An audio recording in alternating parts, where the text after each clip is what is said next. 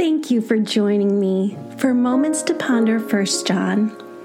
I'm Betsy Marvin, and this is episode 3. I remind you, dear children, your sins have been permanently removed because of the power of His name. I remind you, fathers and mothers, you have a relationship with the one who has existed from the beginning. And I remind you, young people, you have defeated the evil one. I write these things to you, dear children, because you truly have a relationship with the Father.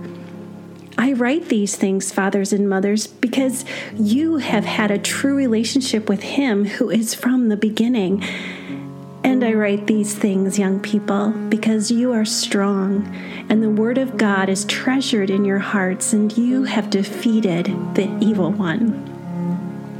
Don't set the affections of your heart on this world or in loving the things of the world. The love of the Father and the love of the world are incompatible. For all that the world can offer us, the gratification of our flesh, the allurement of the things of the world and the obsession with status and importance. None of these things come from the Father, but from the world. This world and its desires are in the process of passing away, but those who love to do the will of God live forever. 1 John 2 12 through 17.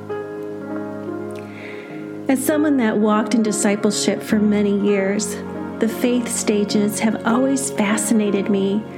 The excitement of a new believer that is feeling clean and forgiven.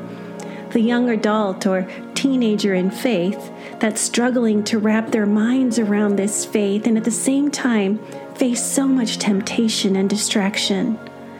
The wise, the mentors, the ones that have been through the fire and know that God is who He says He is each stage in the journey builds on the one before.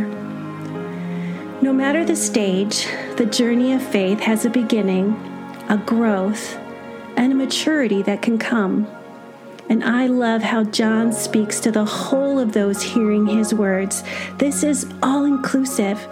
He wants to remind them why they chose faith and that for each stage in the journey, the reasons change as faith grows and matures.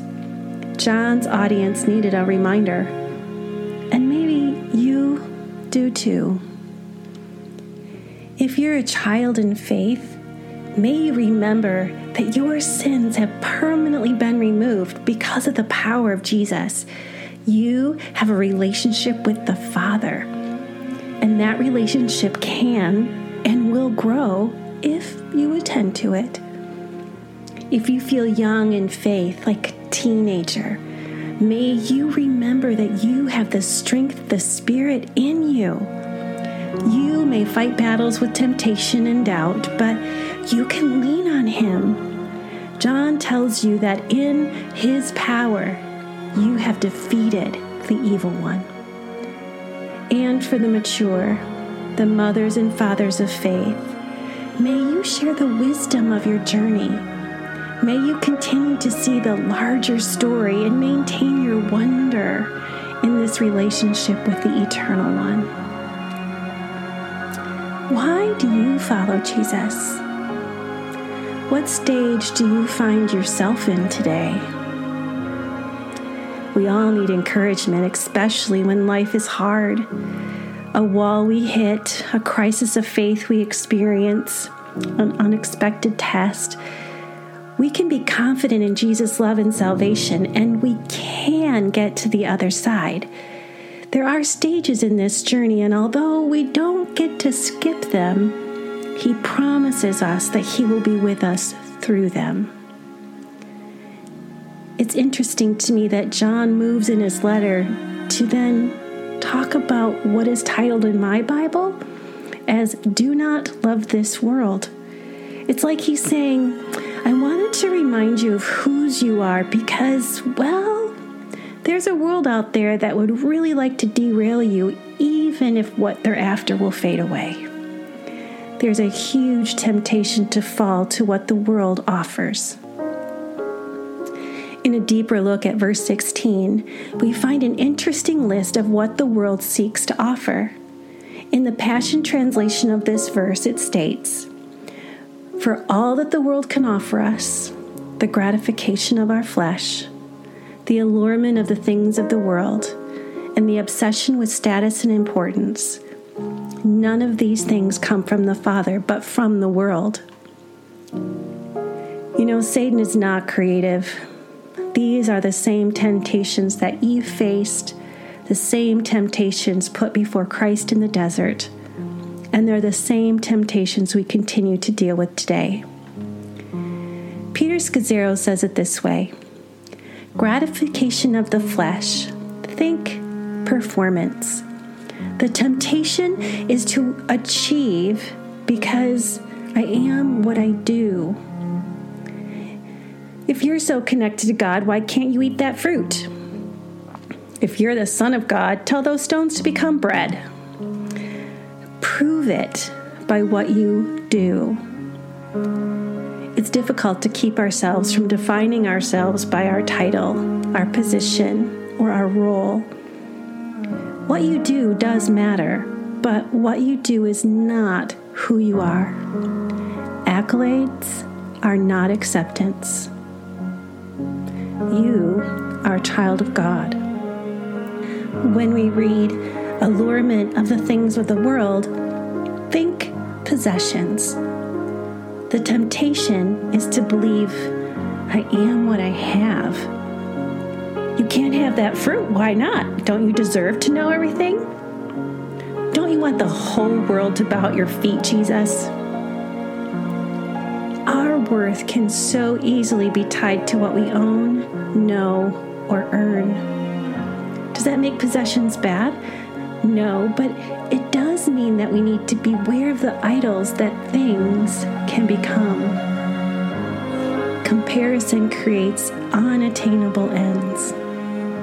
You have all you need in Jesus.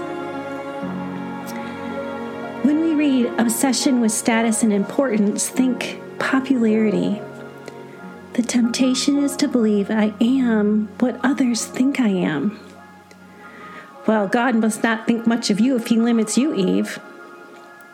If you throw yourself from here, are you important enough for the angels to come and save you? Most of us put more value into what others think of us than we even realize, and we find ourselves conforming to fit in. We want to be loved, known, and belong, so we fall to the lie that in order to belong, I have to be what others think I should be. Compromise creates false belonging. You are a masterpiece, a wonder, His beloved child. The love of the Father and the love of the world are incompatible. They exist in stark contrast to each other. It's hard to keep ourselves from falling to the words, God's love will never be enough. you're not lovable, or you're not good enough. You're too much. It's the language of the world around us seeking to find answers in performance, popularity, and possessions. Thus, John's reminder Children, you are forgiven and have a relationship with the one who loves you. Young men and women, you have defeated the evil one. Live into the warrior that you are. Mothers and fathers, remind us. Live out what you have learned and know to be true.